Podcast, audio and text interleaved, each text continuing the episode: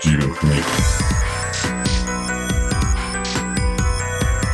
Виктория Парская. Библиотека. В библиотеке сидели двое. Сам библиотекарь, сухонький старичок с добродушной улыбкой, и молодой парень, лет двадцати. Перед ними на столе лежала большая раскрытая книга. Страницы в ней были исписаны аккуратным ровным почерком.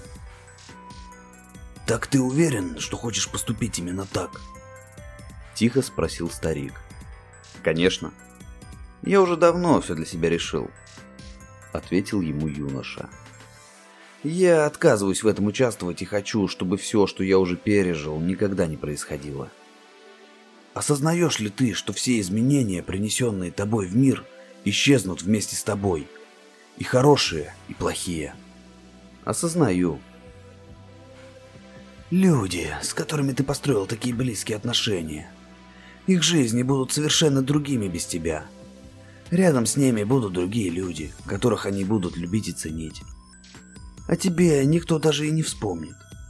Ведь тебя, по сути, никогда и не было. Знаешь, многие решают передумать, когда узнают эти подробности.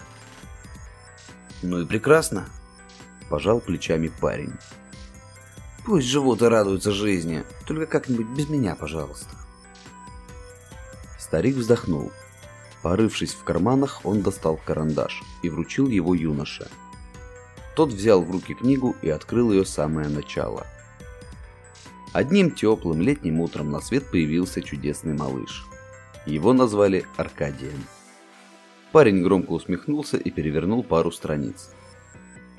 В шесть месяцев у Аркаши стали прорезаться зубки.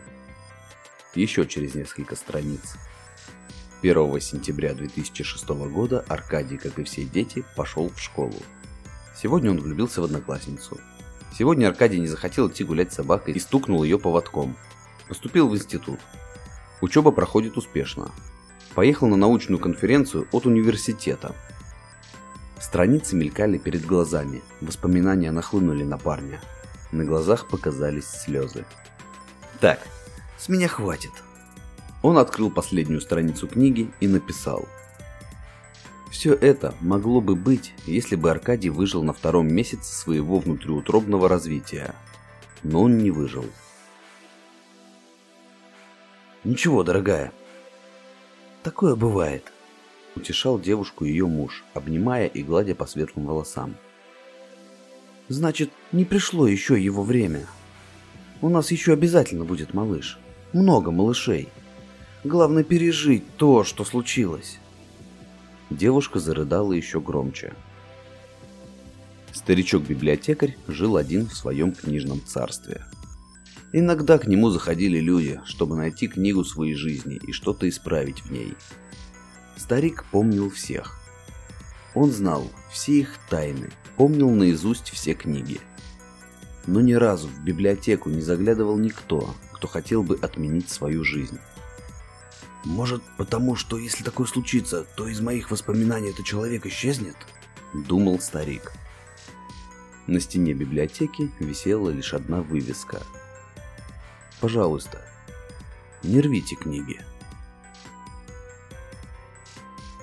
Стивен книг.